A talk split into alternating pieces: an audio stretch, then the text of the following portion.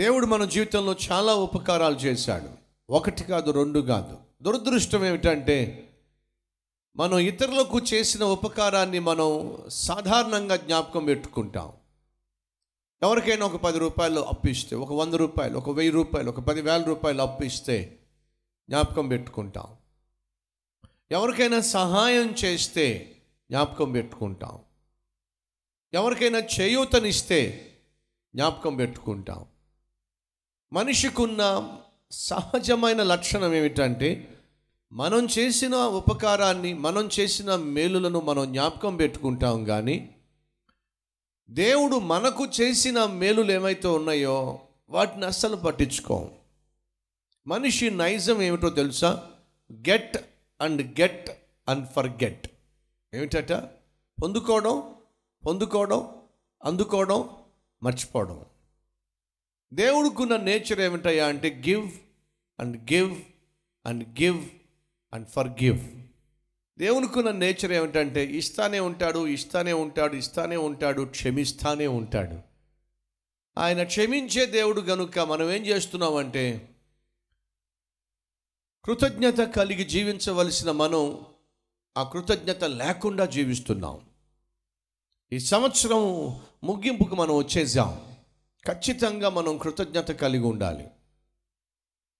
కాబట్టే దశలోనిక ఐదవ అధ్యాయము మొదటి దశలోనిక ఐదవ అధ్యాయము పదహారో వచనం. ఒకవైపు ఎడతెగక ప్రార్థన చేయుడని సెలవిస్తూనే ప్రతి విషయమునందును కృతజ్ఞతాస్థుతులు చెల్లించుడి.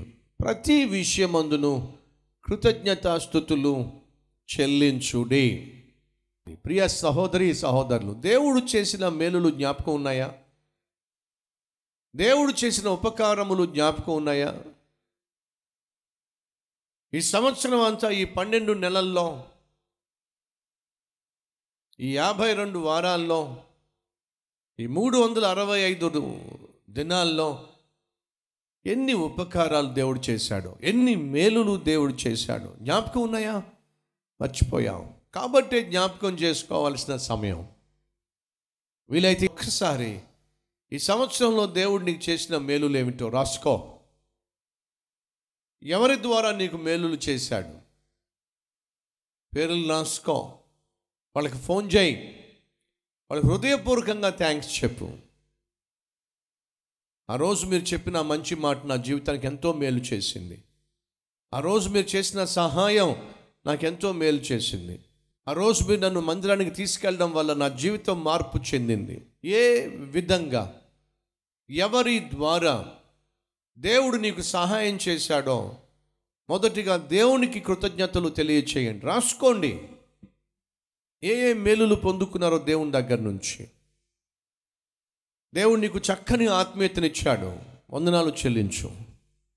దేవుడు నీకు చక్కని సంఘాన్ని ఇచ్చాడు వందనాలు చెల్లించు. దేవుడు నీకు శ్రేష్టమైనటువంటి వాక్యాన్ని అందించినటువంటి సేవకుడిని ఇచ్చాడు వందనాలు చెల్లించు. దేవుడు నీకు చక్కని కుటుంబాన్ని ఇచ్చాడు వందనాలు చెల్లించు. దేవుడు నీకు చక్కని ఆరోగ్యాన్ని ఇచ్చాడు వందనాలు చెల్లించు. దేవుడు నీ జీవితంలో శ్రమల ద్వారా ఎన్నో పాఠాలు నేర్పించాడు. కష్టాల ద్వారా శ్రమల ద్వారా. అవమానాల ద్వారా అపజయము ద్వారా దేవునికి ఎన్నో అద్భుతమైన ఆత్మీయ పాఠాలు నేర్పించాడు. వందనాలు చెల్లించు. నువ్వు దేవునికి వందనాలు చెల్లించాలి కానీ సవా లక్ష కారణాలు ఉన్నాయి కానీ దురదృష్టం ఏమిటంటే మనం మర్చిపోతున్నాం.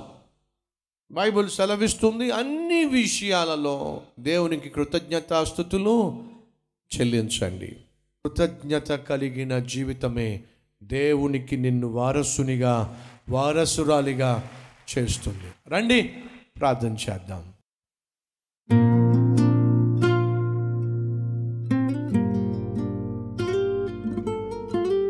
పరిశుద్ధుడవైన తండ్రి లెక్కలేనన్ని మేలులు చేశావు. లెక్కలేనంత కృపను చూపించావు. లెక్కలేనన్ని సార్లు మమ్మలను క్షమించావు. లెక్కలేనన్ని సార్లు మా అపాయములలో నుంచి విడిపించావు.